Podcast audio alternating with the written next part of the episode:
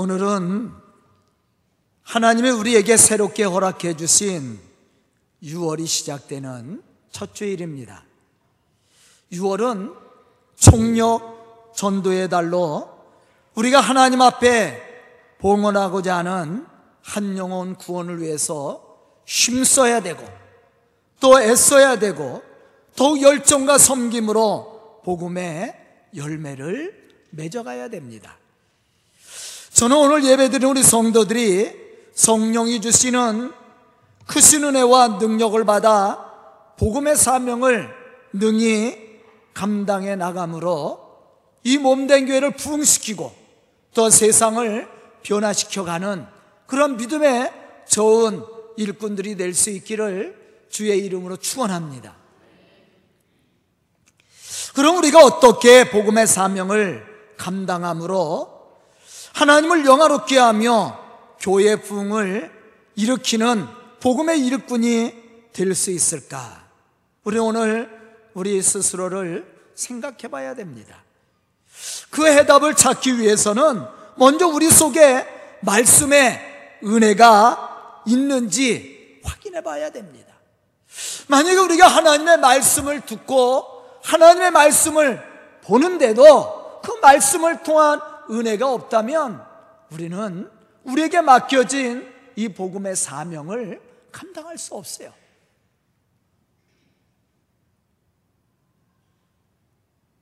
하지만 우리 속에 하나님의 말씀의 은혜와 감동과 열정이 있다면 우리는 우리 속에 역사하시는 그 하나님의 충만하신 은혜를 체험하게 될 것이며 더 나아가서는 주님이 우리에게 부탁하신 그 복음의 사명을 우리가 능히 감당해 나갈 수 있게 될 것입니다. 이것은 억지로 되어지는 게 아니에요. 누가 강요해서 되어지는 것이 아닙니다. 우리 속에 은혜가 있어야 우리에게, 우리에게 맡겨주신 이 복음의 사명을 우리가 감당해 나갈 수 있게 된다라는 말이에요. 우리는 초대교회 부흥을 보면서 과연 초대교회가 어떻게 부흥하였는지를 생각해 봐야 됩니다.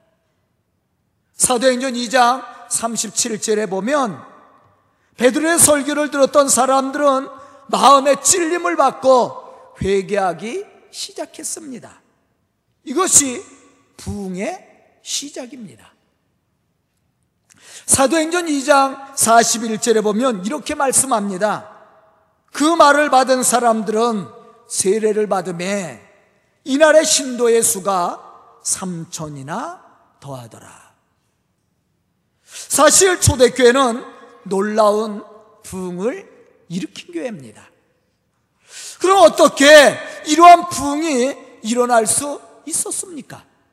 그것은 하나님의 말씀이 들려지고 그 말씀이 마음에서 깨달아지기 시작할 때부터였다라는 거예요. 이러한 사실을 잘 알고 있었던 제자들은 다른 어떠한 일보다 말씀 사역과 그 말씀이 열매가 될 수 있도록 쉬지 않고 기도하는 일에 열정을 다할 것을 결단했다라는 것이죠. 본문 4절에 보면 우리는 이러한 사실을 발견할 수가 있습니다. 우리는 오로지 기도하는 일과 말씀 사역에 힘쓰리라. 지금 우리도 마찬가지입니다. 우리가 아무리 멋진 프로그램을 만들고 계획을 세운다 할지라도 말씀에 대한 지혜와 감동과 열정이 없다면 우리는 하나님이 우리에게 맡겨주신 이 복음의 사명을 감당해 나갈 수 없습니다. 저는 오늘 말씀을 듣는 우리 성도들이 초대교회 성도들처럼 깨닫는 지혜와 또 말씀에 대한 은혜와 열정이 있어서 하나님의 이 복음의 사명을 감당해 나가는 그런 믿음의 성도들이 다 될 수 있기를 주의 이름으로 축원합니다. 그러기 위해서 우리 앞에서도 말했듯이 그 첫 번째로 말씀에 대한 은혜가 있어야 돼요. 말씀에 열정이 있어야 된다라는 거예요. 본문 7절에 보면 초대교회가 어떻게 부흥할 수 있었는지를 우리에게 가르쳐 주고 있습니다. 하나님의 말씀이 점점 왕성하여 예루살렘에 있는 제자의 수가 더 심히 많아지고 허다한 제사장의 무리도 이 도에 복종하니라.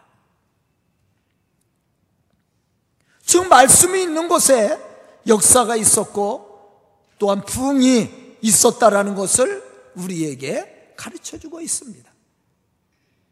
하나님의 말씀은 살아있는 말씀입니다. 우리의 심령과 골수를 쫄, 찔러 쪼개기까지 하는 살아있는 말씀이라고 그랬어요.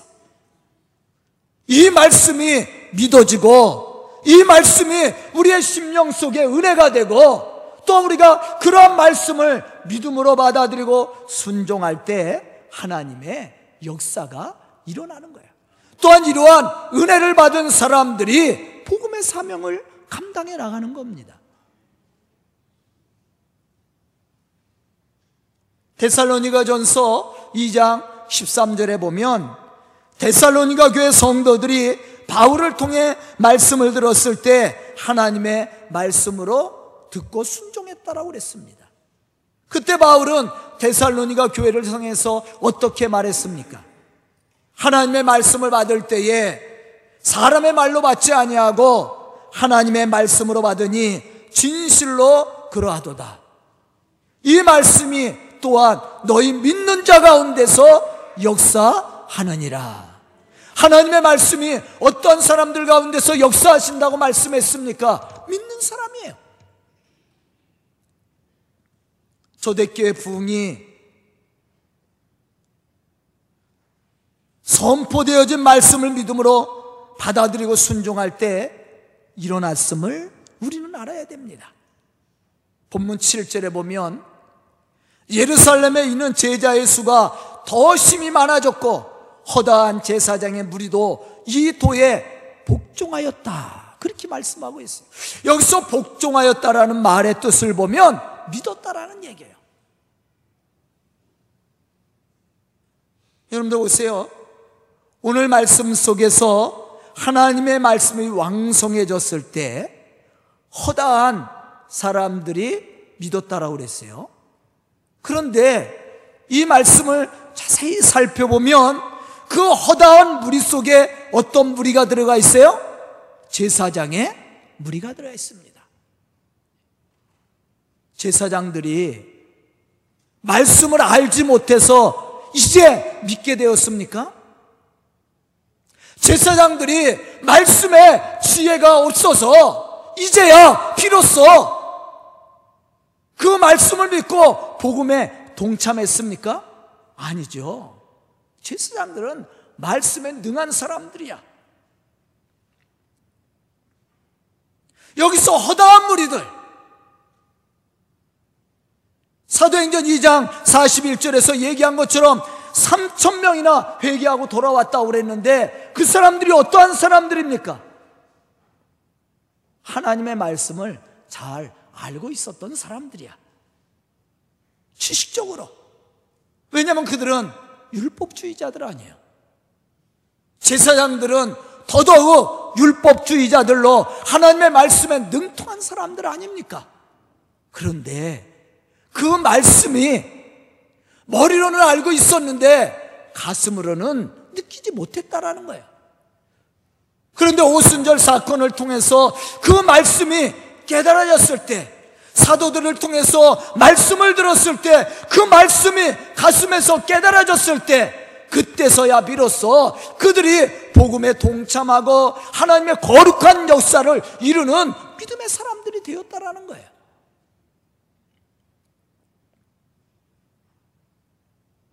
우리 한번 생각해 보십시오. 예수님의 제자들이 말씀을 오순절 사건 이후에 들었어요? 아니에요. 예수님을 따라다니면서 3년 동안 듣고 기적을 보았습니다. 그 이전에도 그들은 율법을 잘 알고 있었던 유대인들이었습니다. 그럼에도 불구하고 그들이 복음의 사명을 감당하지 못한 이유가 어디에 있었습니까? 알고는 있었는데 그 말씀이 그들에게 은혜가 되질 않은 거예요. 깨달아지지 않았다라는 겁니다. 그런데 오순절 사건을 통해서 말씀이 생각나고 가슴에서 이제 체험되어지기 시작했어요. 그때서야 비로소 그들이 복음의 사명을 감당하기 시작합니다. 복종했다라는 말은 믿었다라는 거예요. 제사장들이 예수님을 통해서 말씀을 들었으나 그 말씀이 믿어지지 않았습니다. 수시적으로는 많은 것을 알고 있었지만 그 말씀이 그들의 가슴을 치며 감동이 되고 은혜가 되지 못했다라는 거예요. 하지만 그 말씀이 은혜가 되고 그 말씀이 믿어지고 그들의 삶 속에 감동이 되었을 때 비로소 그들이 복음의 사람들로 그 사명을 감당할 수 있었다라는 것이죠. 그렇게 은혜 받은 사람들이 나가 복음을 전하기 시작했을 때 믿고 돌아오는 사람들이 많았다라는 거죠. 2장 41절에 보면 3천이라도 했더라. 살아있는 하나님 말씀 앞에 사람들이 바로 서지기 시작했을 때 역사가 일어나기 시작했습니다. 우리가 상상하지 못하는 놀라운 일들이 일어나게 되었다라는 거예요.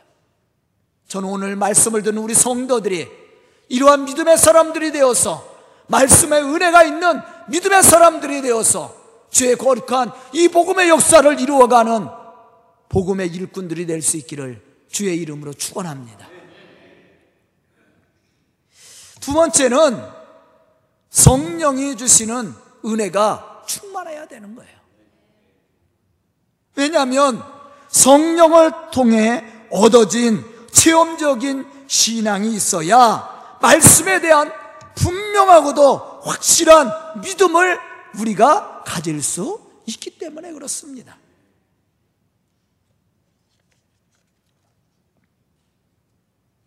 더 나아가서는 우리를 향하신 하나님의 참된 지혜를 얻게 되고 예수가 그리스도이심을 고백하며 하나님의 이 구원의 역사를 이루어 나갈 수 있게 된다라는 것이에요.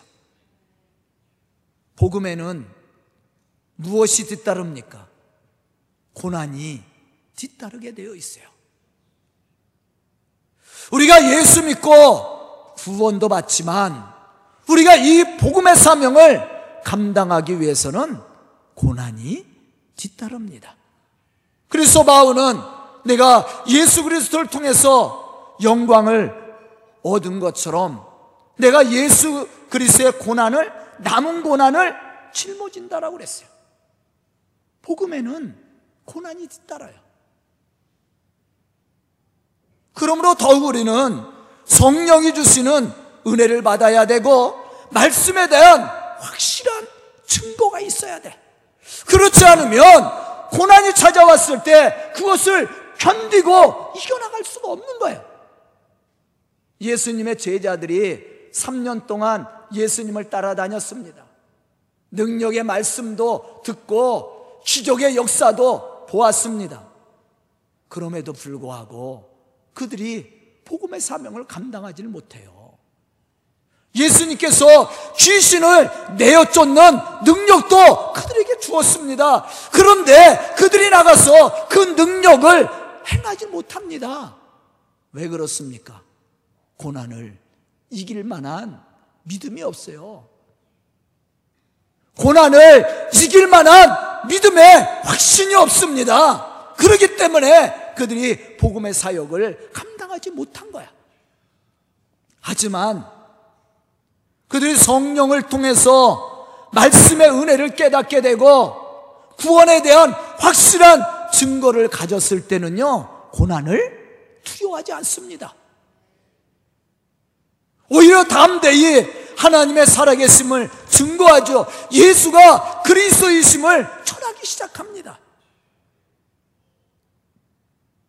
왜냐하면 성령은 우리에게 말씀의 깨달음을 주실 뿐만 아니라 예수가 그리스도이심을 알고 믿는 그러한 은혜를 우리에게 허락해 주시기 때문에 그렇습니다.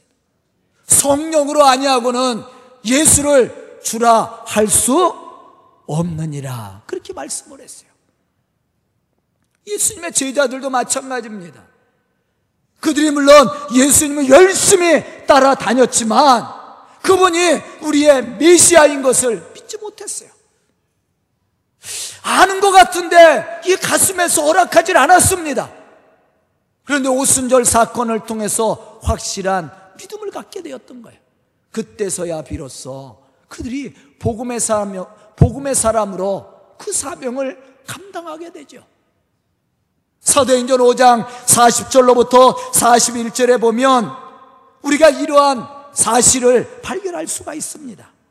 사도들은 핍박을 두려워하지 않고 담대히 복음을 전하며 이렇게 고백했습니다. 사도들은 그 이름을 위하여 능력받는 일에 합당한 자로 여기심을 기뻐하면서 공의 앞을 떠나니라. 그들이 날마다 성전에 있든지 집에 있든지 예수는 그리스도라고 가르치기와 전도하기를 그치지 아니하니라. 내가 예수의 제자인 것이 두려워했던 사람들이에요. 예수님이 고난받으실 때 예수님을 부인했던 사람들입니다. 이제 끝났다고 생각하고 고향으로 돌아갔던 제자들이었습니다.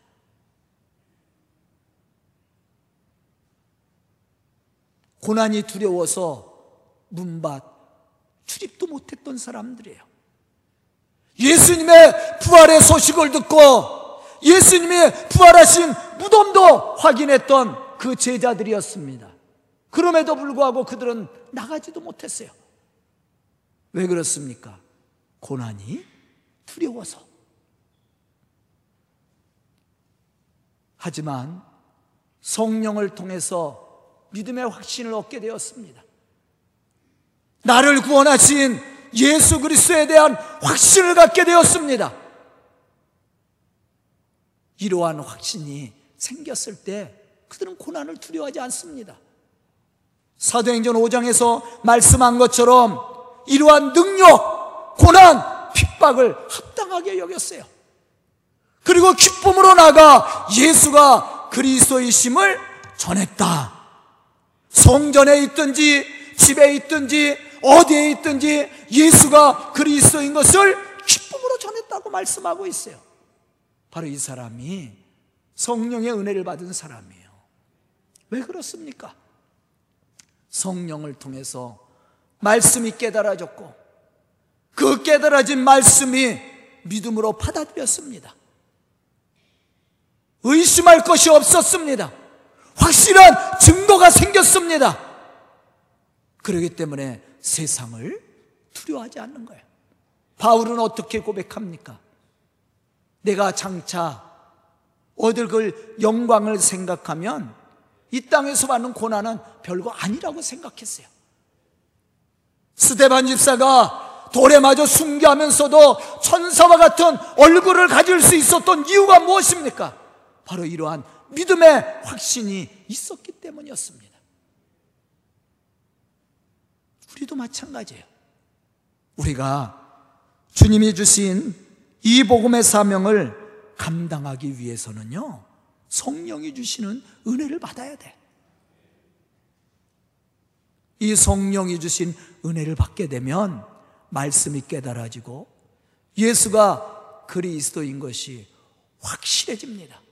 그것뿐만 아니에요. 우리의 삶에 무엇이 찾아옵니까? 참된 평강과 기쁨이 찾아오는 거야. 이것은 세상에서 얻을 수 없는 기쁨이고 평강입니다. 바로 이 사람들이 주의 복음의 사명을 감당해 나가는 믿음의 사람들이요. 저는 오늘 말씀을 듣는 우리 성도들이 이러한 믿음의 사람들이 될 수 있기를 이렇게 성령의 사람들이 될 수 있기를 주의 이름으로 축원합니다. 세 번째는 복음에 대한 열정이 있어야 돼. 왜냐하면 우리에게 열정이 없다면 우리는 복음의 사명을 감당할 수 없습니다. 교회 부흥은 복음의 열정 있는 사람들을 통해 이루어지는 겁니다. 그러므로 하나님은 복음의 열정을 가지고 사는 사람을 통해 일하시고 역사하신다라는 거예요. 우리 교회 평생 표가 뭐예요? 영원 구원에 불타는 교회. 주보 앞에 나와 있어요. 이건 변함없는 거예요.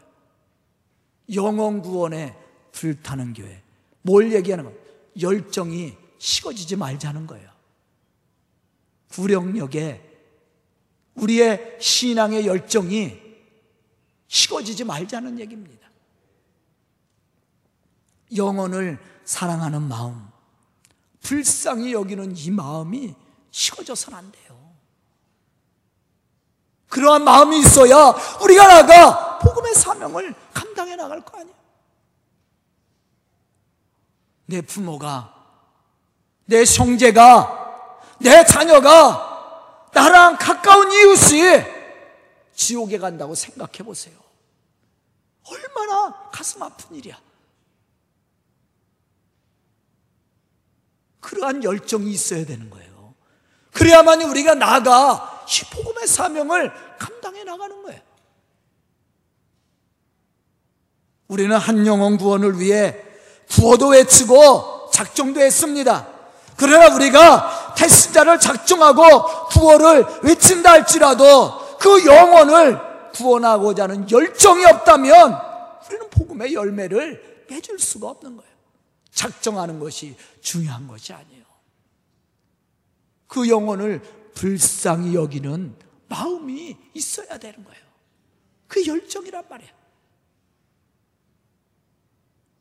참으로 하나님의 교회를 부흥시키고 복음의 사명을 감당했던 사람들은 복음의 열정을 가지고 자신을 헌신하며 희생시켰던 사람들이었다라는 것을 우리는 분명히 알아야 됩니다. 초대교회는 이러한 사람들을 통해 부흥했던 교회예요. 저는 우리 교회가 그러한 교회가 되기를 원합니다. 오늘 말씀 속에 택함 받은 믿음의 일꾼들이 바로 이러한 열정과 믿음이 있었던 그런 사람들이었습니다. 저는 6월 총력 전도의 날을 맞이하며 복음의 사명을 감당해 나갈 우리 성도들이 이러한 복음의 열정을 가지고 맡겨주신 그 사명을 감당할 수 있기를 주의 이름으로 축원합니다. 그럼 왜 우리가 복음의 사명을 감당해야 됩니까? 그것은 예수 그리스도를 믿는 모든 성도들에게 주어진 사명이기 때문에 그렇습니다. 또한 이것은 하나님이 가장 기뻐하는 일이에요. 더욱 예수님은 이 일을 이루기 위해서 세상에 오셨습니다. 그러므로 예수 안에서 구원의 은혜를 받은 우리는 열정을 가지고 이 복음의 사명을 감당하는 것이 당연한 일이야. 해도 되고 안 해도 되는 일이 아니라 마땅히 해야 될 일이야. 바울이 고백한 것처럼 내가 부득불 해야 할 이름이라고 일이라고 그렇게 고백한 것처럼 우리가 해야 될 일이라는 거예요. 마가복음 1장 38절에 보면 예수님은 새벽 미명에 한적한 곳으로 나가서 기도하고 계실 때 시몬 베드로와 그와 함께 있었던 사람들이 예수님을 따르면서 모든 사람이 주를 찾고 있습니다. 라고 말했을 때 예수님은 이렇게 그들에게 대답을 했습니다. 우리가 다른 가까운 마을로 가자. 거기서도 전도하리니 내가 이를 위해서 왔노라. 이 말씀과 같이 예수님은 온 갈릴리를 다니면서 복음을 전했습니다. 그럼 왜 예수님은 이 복음의 사명을 감당해야만 했습니까? 우리는 그 이유를 또 알아야 되죠. 디모데전서 1장 15절에 보면 바울은 예수님이 세상에 오셔서 하신 사역에 대해서 이렇게 말하고 있습니다. 미쁘다. 모든 사람들이 받을 만한 이 말이요. 그리스도 예수께서 죄인을 구원하시려고 세상에 임하셨다 하였도다. 예수님이 왜 세상에 오셨어요? 죄인들을 구원하기 위해서. 이것이 예수님이 세상에 오신 목적이에요. 죄인들을 구원하시기 위해서 무엇을 해야 됩니까? 복음을 전하는 일이야. 전도하는 일이야. 그것을 위해서 내가 세상에 왔노라고 예수님은 말씀을 했습니다. 고린도전서 9장 16절에 보면 바울은 이렇게 고백합니다. 내가 복음을 전할지라도 자랑할 것이 없으면 내가 부득불 할 일입니다. 만일 복음을 전하지 않으면 내게 화가 있을 것이다. 그렇게 말했어요. 우리가 복음을 전해서 한 영혼 구원하는 것, 이것이 우리에게 주어진 사명입니다. 하나님이 보시기에 가장 아름답고 복된 신앙의 모습은 복음 전하는 거예요. 저는 오늘 6월을 시작하는 우리 성도들, 이제 총력 전도의 달을 맞이해서 이제 복음의 사명을 감당해 나갈 우리 성도들이 오늘 말씀처럼 말씀의 깨달음과 성령이 주시는 은혜와 열정을 가지고 복음의 사명을 감당함으로 하나님을 영화롭게 할 뿐만 아니라 교회를 부흥시켜가는 그런 믿음의 성도들이 다 될 수 있기를 주의 이름으로 축원합니다. 기도드리겠습니다. 은혜로우신 아버지 하나님 감사와 찬송을 드립니다. 이렇게 말씀 주시고 깨닫는 지혜를 허락하사 주의 거룩한 역사를 이루어 나갈 수 있도록 축복하여 주시니 감사합니다.